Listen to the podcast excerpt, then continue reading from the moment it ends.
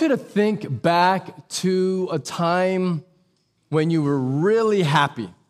I mean, think back to, to a season, an occasion where you were just overflowing with joy.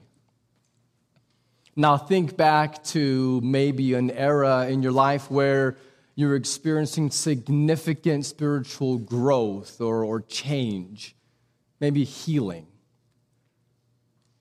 Now, I also want you to think about another time in your life, maybe a season where it was really hard. And I'm talking one of those painful seasons where you're walking through the valley of the shadow of death, and yet you persevered, where you got through that. Maybe even you were able to thrive in the middle of that, that wilderness.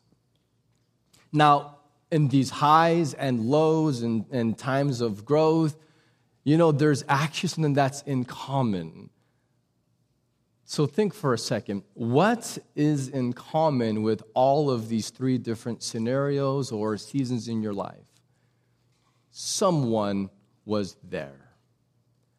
You were not alone. The reason why that event was so joyous is because you were sharing it with someone. You weren't by yourself. And, and the reason why you were able to have that season of healing or growth or finding freedom is because you had other people in your life that were encouraging you and praying for you, and you weren't alone, you, you weren't isolated in that, in that growth season. And when you think about that hard time, I can guarantee you that someone was there that helped you to get through it. Because if you didn't have anyone to help you get through it, you probably would not have thrived or been able to even get through it. So you see, a lot of our highs and our lows, all of them have this reality of we're not alone. God provides people in our lives. Now, I know that we live in an age where independence is a value. I know those who are in high school can't wait to finally graduate and be independent from their, their parents' authority. But I have some news for you. Um, they're still paying for college for you. And even after you get out of college, you're still going to have authority over you. You will always have authority. You, none of us are ever truly independent. It's just not possible. God has designed all of us to be dependent. And I'll give you just one really simple illustration. When you go home and you flip that light switch on, you are depending on someone else to do their job to ensure that when you just flip that light switch, the lights actually come on. And when you turn on that faucet and you expect to have clean water that runs out of the of the spigot? Well, let me tell you something. You are depending on someone else to do their job to ensure that you actually have clean water. You are dependent on other people to do what they're supposed to do. None of us live completely isolated, independent lives. Unless you go live by yourself on a deserted island and it's just you, well, then fine, then that's just you. But outside of that, in a normal human existence, none of us are independent all of us have to depend on, first of all, God, but then each other. We need each other. And all of us tend to, for better or worse, want to define ourselves, our identity, on our self sufficiency or our independence. But the reality is that when we try to do that, we fall on our faces. We just, we can't. It's not possible. None of us are autonomous. It's a facade that all of us try to put up the I've got it all together facade, the I'm a super mom facade, the I don't have any problems facade, the I've got this. It's, it's fake. And the truth is that we don't even believe ourselves the image that we try to project on other people, but we all tend to do it and to define ourselves and wanting to be autonomous or independent or self sufficient. But by God's design, we are not independent. We depend on Him. Only God is self sufficient. All of us have needs and struggles, and we need each other. Let me read to you out Romans 15. And as you turn there, I want to remind you that God has created us to be dependent. When you think back to Adam and Eve in the garden, they were dependent upon God and they needed each other before they sinned. It's important for you to remember that. It's not as though Adam and Eve were dependent on God after sin came into the world. No, they were dependent upon God, His Word, His grace, His sustaining them, and they needed each other. It's not good for man to be alone. They needed each other and they needed God. They were dependent even before there was sin. And so humans are dependent because that is our nature. God has designed us, He has made us to be dependent upon Him and on one another. Romans 15, verses 1 through 13, we're going to see how we exist to live in community with God and with God's people. We who are strong have an obligation to bear with the failings of the weak and not to please ourselves. Let each of us please his neighbor for his good to build him up. For Christ did not please himself, but as it is written, the reproaches of those who reproached you fell on me. For whatever was written in former days was written for our instruction, that through endurance and through the encouragement of the scriptures we might have hope. May the God of endurance and encouragement grant you to live in such harmony with one another, in accord with Christ Jesus, that together you may with one voice glorify the God and Father of our Lord Jesus Christ. Therefore, welcome one another as Christ has welcomed you for the glory of God. For I tell you that Christ became a servant to the circumcised to show God's truthfulness in order to confirm the promises given to the patriarchs, and in order that the Gentiles may glorify God for his mercy. As it is written, Therefore, I will praise you among the Gentiles and sing to your name. And again, it is said, Rejoice, O Gentiles, with his people. And again, praise the Lord, all you Gentiles, and let all the peoples extol him. And again, Isaiah says, The root of Jesse will come, even who arises to rule the Gentiles. In him will the Gentiles hope. May the God of hope fill you with all joy and peace in believing, so that by the power of the Holy Spirit you may abound in hope. Amen.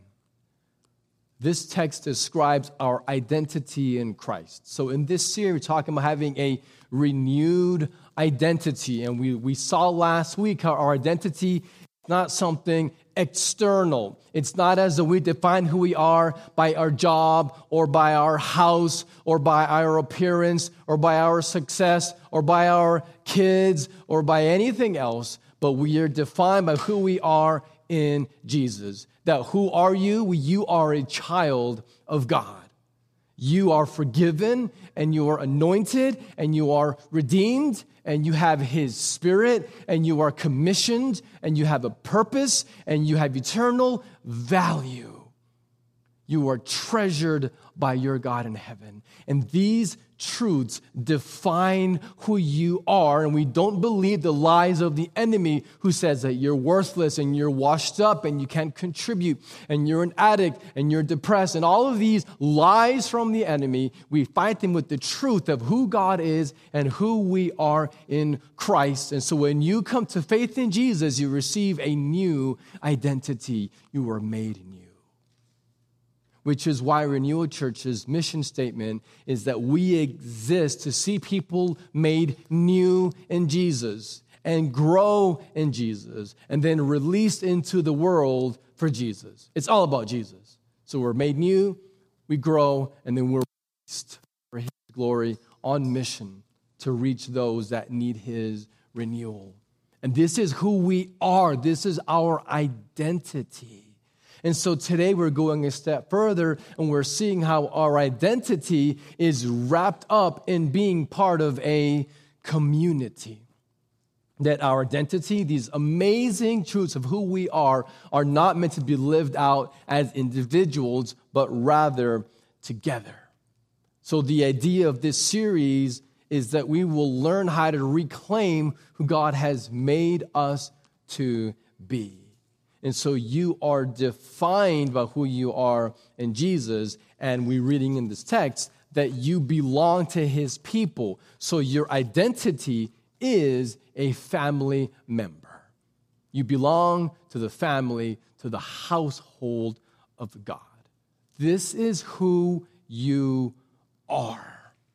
And you have to remember this truth of who you are. You are a child of God. So when you are adopted, and so four years ago last week, last week was our gotcha day for our two little boys, Nathaniel and Benjamin. We adopted them four years ago from Ethiopia. And when we brought these two blessings home, they received a new name, they received a new birth certificate that now had their parents' name on it. Before that, the birth certificate, their last name was the orphanage's name. And so they were nameless and had no family and did not belong, and their identity was orphan. And four years ago, last Sunday, we got them.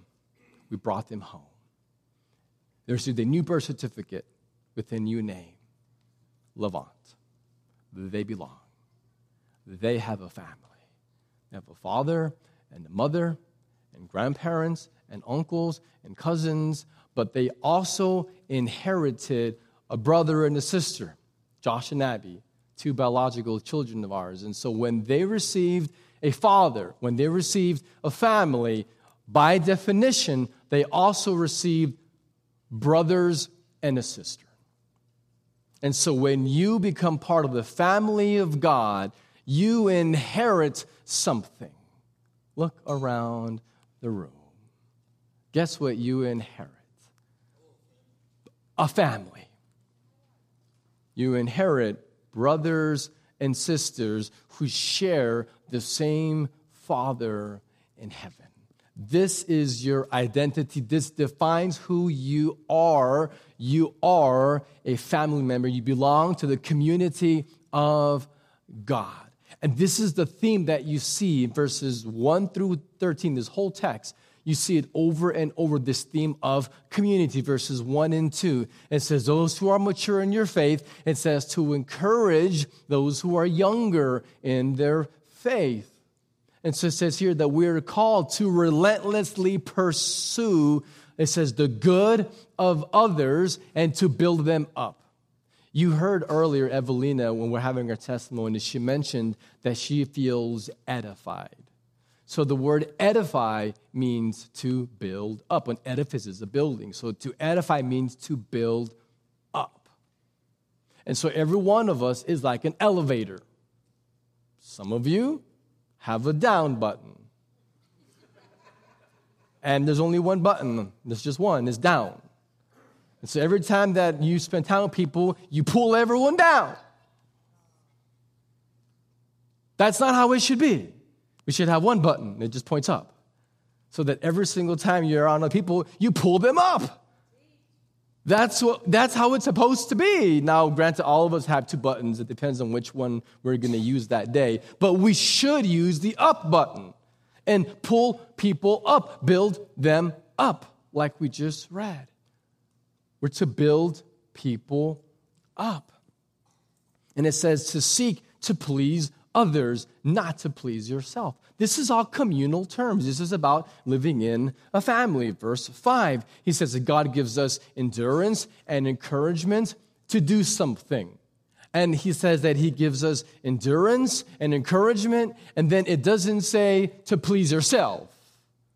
It doesn't say to pursue your own good or your own self interest. No, no. Verse 5 says that God gives us encouragement and strength in order to live in harmony with one another.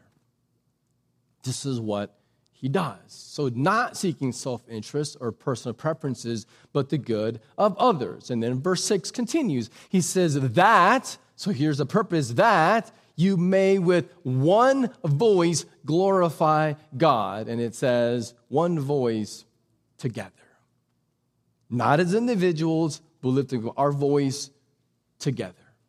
Which is why, if you've noticed, if you've been visiting here for the last few weeks, you've noticed that we've never had a special song, so to speak, like special music, so to speak. We've never had one person up here singing and everyone else sitting watching. Because we don't value that. We value with all of us together, one voice, singing and worshiping God. And so the worship leader, so Katie's role is not to sing, to entertain, or to sing to the audience, or a presentation, or a performance. That's not what it is. She and the worship team are leading the people of God together with one voice to praise God. The whole idea is that we are led into God's presence together and we praise Him together as a family. And so we don't want the music so loud that we can't hear you. We want to hear you sing. So lift up your voice. We need to see hands lifted, voices lifted and raised together. This is why we gather. And then verse 7, he says, Welcome one another as Christ has welcomed you. And so we want to be a welcoming church. Again, this is community. This is about receiving and welcoming new people into our faith family because God has welcomed us into his. In verses 8 through 12, it's all about community. It's how God is creating a people of all nations. And so it says Gentiles over and over. A Gentile is just a way that the, that the Jews thought and used the word Gentile to mean any non-Jew. So if you were if you were anything other than Jewish, you were Gentile. So Gentile refers to all nations, all peoples, which is why you see over and over that he is creating people from all nations for his glory, who extol him, who rejoice in him, who praise him. This is our purpose it's accomplished. Our identity is lived out in community. We can't do it alone. This is not optional. Now, there are lots of churches in Bell County. Let's just be honest. There, at every corner, there, there's a church big, small, everything in between. Um, I mean, I'm biased. I like this one. Um, but objectively, there are lots of churches as long as the gospel is being proclaimed. I'll give you four keywords, which is kind of our strategy community, growth, influence, worship. If you have a church where you can have true community, talking about that today, and then a church where you can truly serve, so influence for the church and serve the world, and a church where you can really grow. Talk about that next week. And a church where you can worship. We'll talk about that in three weeks. If you have those, you have a healthy church. And so if it's not here, if God leads you elsewhere, make sure that you can be challenged to grow and have true, meaningful community and be unleashed on mission and have vibrant worship. But if one of those is missing, it's not healthy. You need all four. And this is, by the way, out of the Great Commission. You see all of those embedded in Jesus, who is the King. So we're to worship him. And he says, make disciples. So he says, go be released. And then he says, teach them to obey, to grow. And then he says, baptize, which symbolizes community. Like this is embedded in the Great Commission itself. So this is not just ideas, this is out of the Word. And so today we're talking about community and how you and I need a faith family where we can follow Jesus together. Our very identity is based on God's community. So our identity is based on, founded on, rooted in God's community. Let me give you three truths from this text about our community. One, our community is centered on Jesus. And so our, our community is centered on Jesus himself. He creates our community. If you have bikers and they're all wearing their leathers and their helmets and their big old boots and they go hang out and talk, guess what they, they talk about? Their Harleys, right? That's they talk about. That's what that's their community is kind of based around that. And if you have a, a room full of moms, guess what they're going to talk about? Their kids. If you have a bunch of middle school boys that are all gamers, guess what they're going to talk about? Games. If you have a bunch of cowboy fans, they get together and they talk about winning. No, actually, they don't talk about that. Um, I don't know what they talk about. I, I guess cowboy fans can talk about 25 years ago, you know, and, and the glory days with Emmitt and Aikman, right? Um, and Moose Johnston back, back in the day, because there's no winning anymore, that, not these days.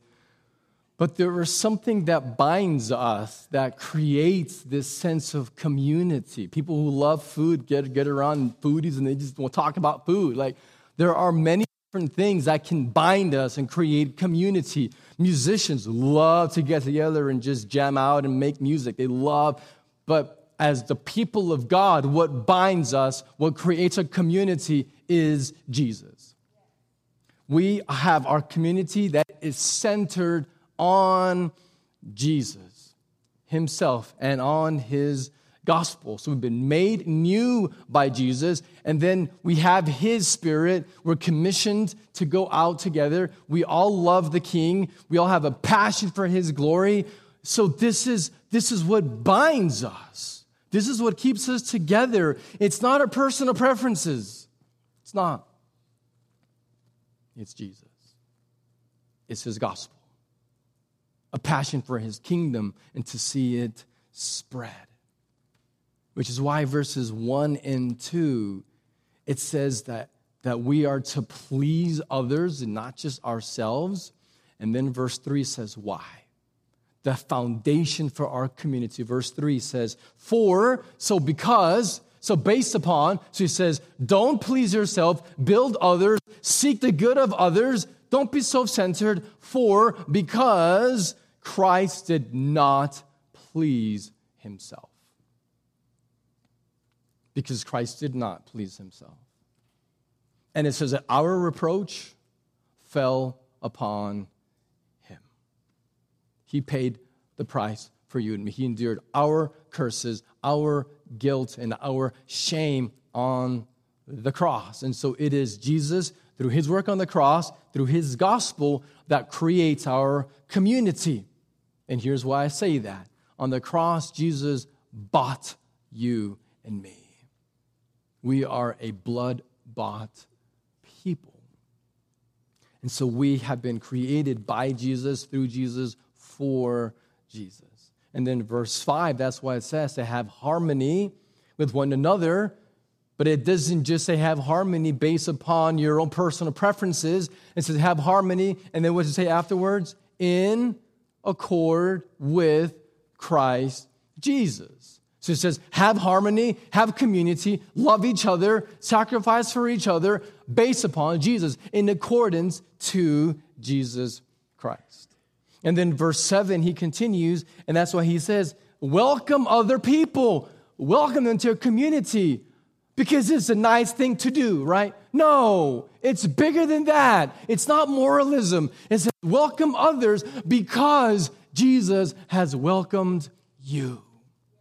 It always goes back to Jesus and his gospel. It's never just about a moralistic end. We do good because Jesus has transformed us.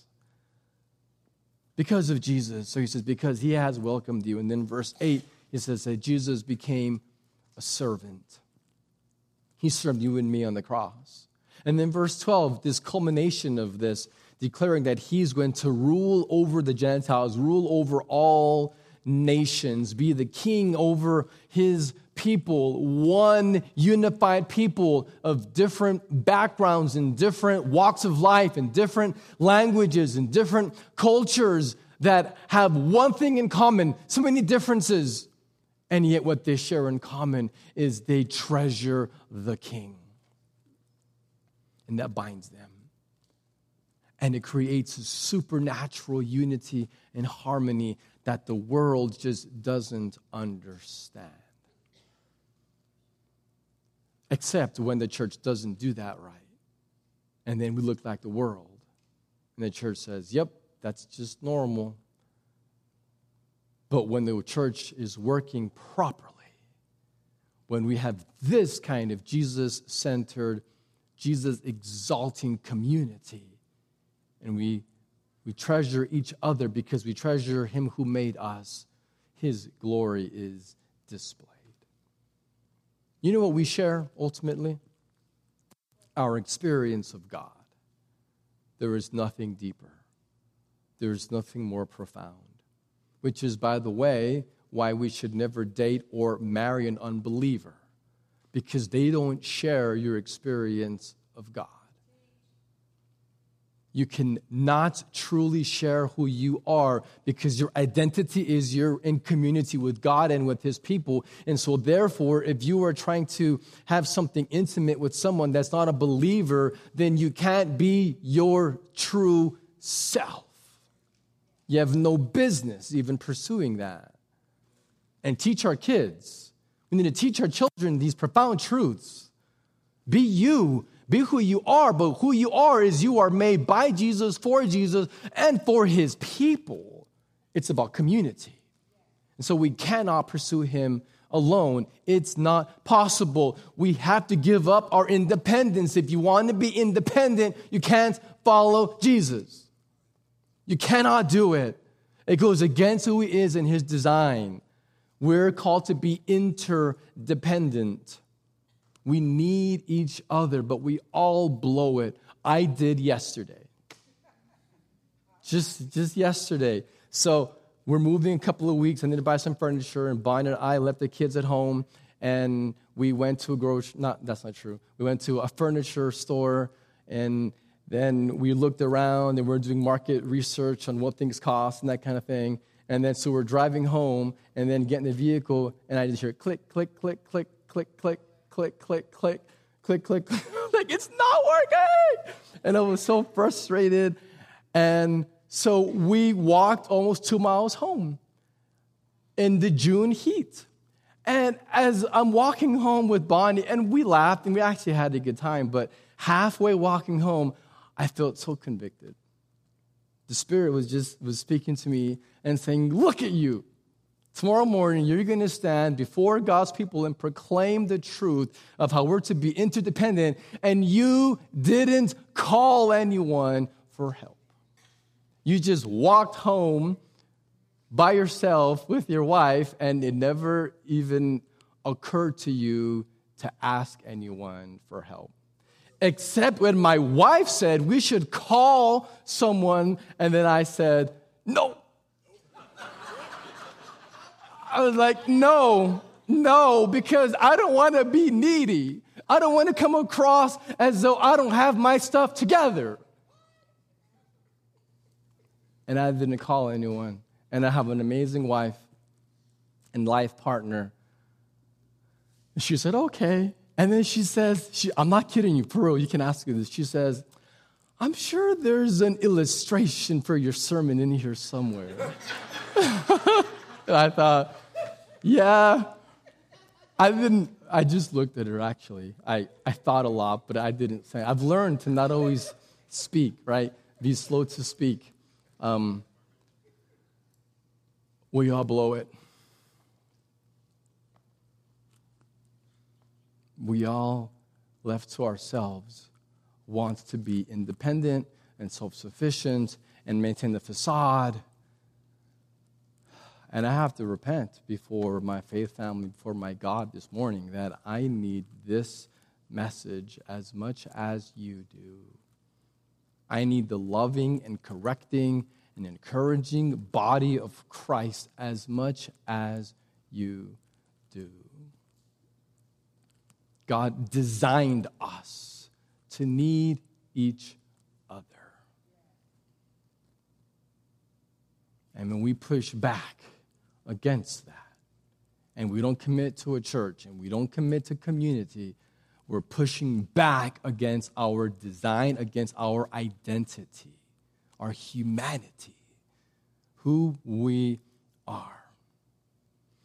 You know, when you walk in community with people, like for real, like, like you heard people this morning giving testimonies on getting in, they call it the nitty gritty, getting real with each other, being in a home group and then in discipleship group where people actually know you and you're committed. You know what happens to you? You have your idols walked all over.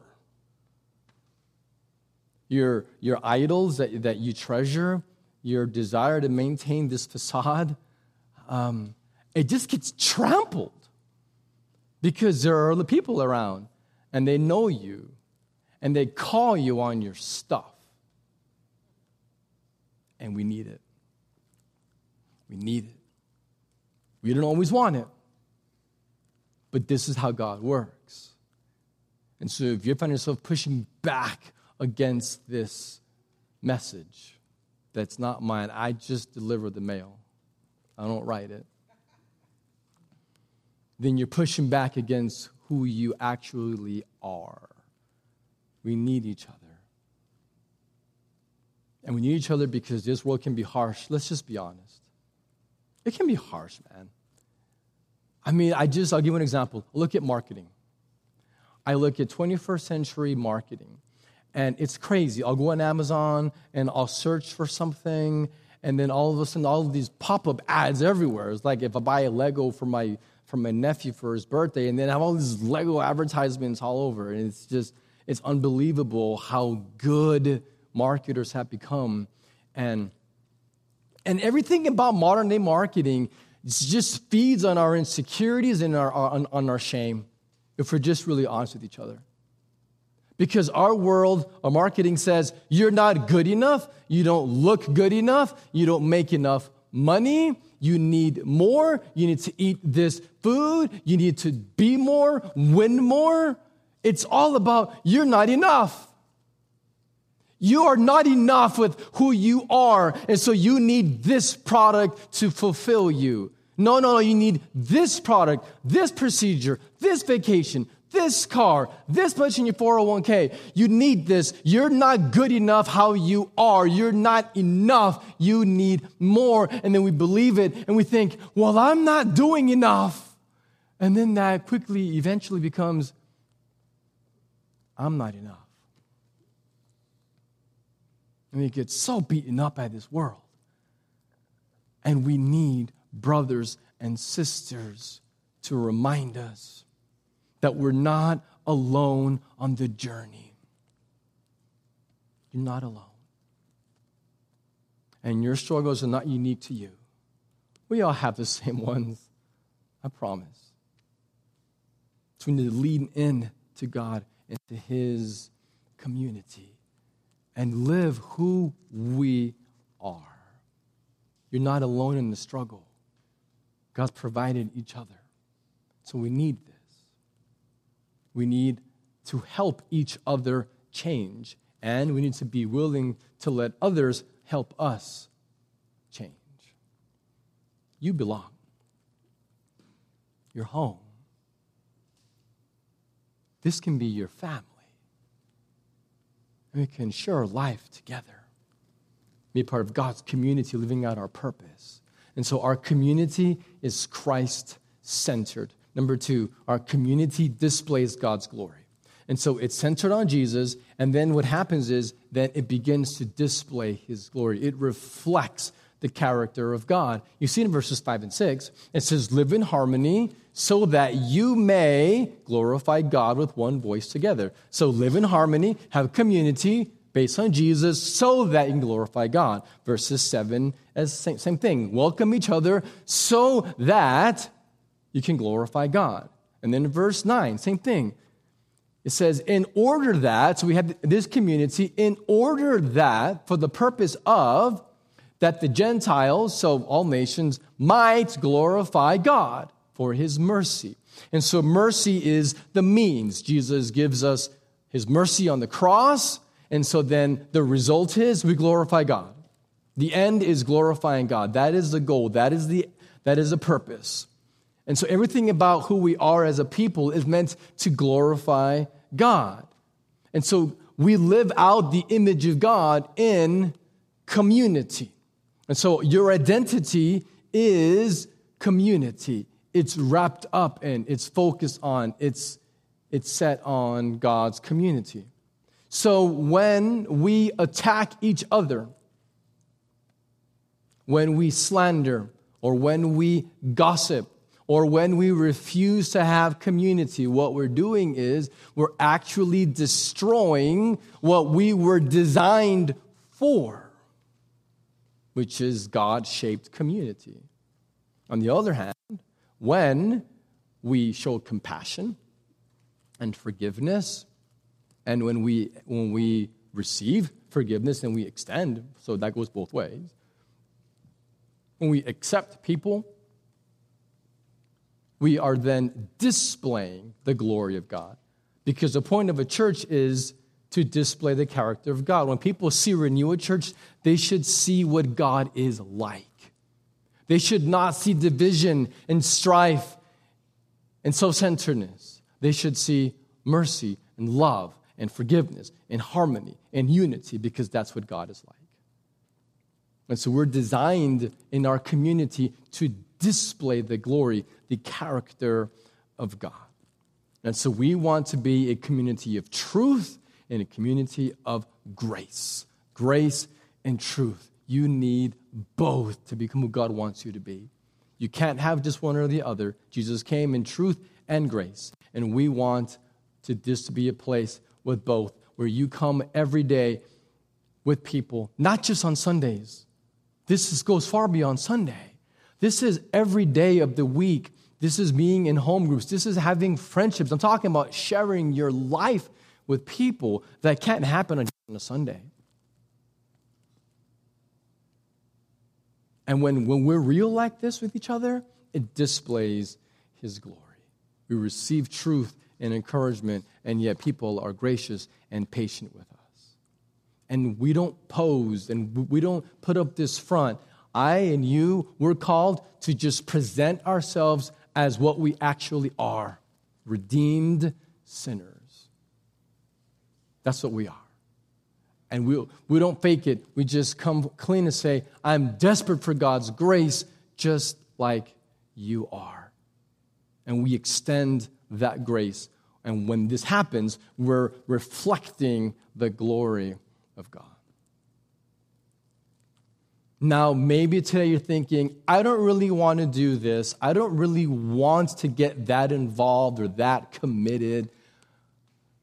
Maybe you're pushing back. Well, let me ask you this why? Why don't you want community? Maybe you think, I've got my own problems. I already have a whole list of problems. I don't need anyone else's problems in my life. Then the problem with that thought process is you are seeing God's people as what you can get from them rather than seeing them as part of your identity. This is who you are. Maybe you think, I'm just too busy. I don't have time to go to a home group. I don't have time to come early for setup on a Sunday morning. I don't have time to really have these kinds of relationships you're talking about. I'm just too busy. Why? Why are you too busy? I don't even believe you. You're lying to yourself. You're not too busy. Usually, when we say we're too busy or when we keep ourselves too busy, that's usually just a front. It's just a smokescreen. Usually, especially in guys, I've noticed this. I'm sorry, but it's just a reality from my observations for years doing this. Is when a guy is too busy working, working, working, working, working, working, working all the time, busy, busy, busy, he's hiding. There's something inside. There's brokenness. There's pain. He doesn't want to face it because it hurts. And instead of actually stopping long enough to give the Spirit the space to begin to heal which is a painful process, by the way. You don't stop. You just stay so busy and you're hiding and you're running. Will you stop? Will you slow down and allow the Spirit to heal you and breathe life back into you where you don't have to work so hard to prove yourself? You don't, I don't know what it is you're trying to achieve, but you don't have to prove anything. God loves you as you are. We don't have to be that busy. We shouldn't be so busy that we don't have time to live out our identity, who we are, which is we are part of the family of God. Maybe say, I'm afraid. I've been hurt before. Well, I have news for you. You're going to get hurt here too. Um, because guess who's in the room? People. We're going to let you down. Not on purpose, I promise. Like we're not we're not going to on purpose hurt you or disappoint you. But we are fallen. We're human. So it's going to happen. And so I, I can't promise you that you will never ever be disappointed or hurt because I'd be lying to you. But what I can tell you is you'll be loved and you'll belong and you'll be transformed. You'll live out your purpose. And God's grace will be there when you're hurt. So we need to be courageous.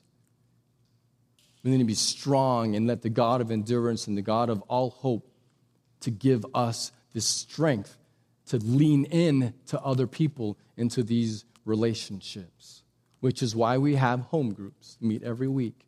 We take the text from the sermon and we go deeper and we apply it in our lives and we share our lives with each other. And if you're not in a home group, you really are missing out.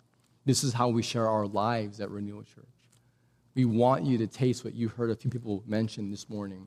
While we have church membership, in a few weeks, on June 30th, we're going to have a new start. That's a membership class. If you're not a member of this faith family, I encourage you to make plans to attend. You can go to the website, renewalchurch.net, and you can sign up and RSVP so because there's a meal and it's going to be a great time. So I encourage you to sign up for a new start and come learn about what it means to be a member, a committed part of this faith family. As we close, and I'm, I'm, I'm done, our community results in hope. Let me read two verses, 12 and 13 again, and we just read a little while ago. The root of Jesse will come. This is Jesus. And it says, He who rises to rule the Gentiles, so all nations, in him will the Gentiles hope. May the God of hope, you hear that? The God of hope fill you with all joy and peace in believing, so that by the power of the Holy Spirit you may abound in hope. Jesus centered, God glorifying community, number three, results in hope. Community results in hope. This is what we're seeing in the Bible. We talk about hope sometimes as like wishful thinking, like, oh, I hope it snows this Christmas. You can keep hoping, but we live in Belton. Like, that's just not likely. Or, like, I could say, I hope that I get a new sports car for my birthday next week. Wishful thinking. That's not based in reality or fact. When we talk about hope from the Bible, we're talking about it being based upon Jesus' death and resurrection it is certain. It is not wishful thinking, it is with certainty. So it's, I know so. And so we have hope. Hope is just waiting with expectation. We don't have a dead hope, we have a living hope. His name is Jesus. And we look forward to his coming. And we await that with joy as we follow him together right now.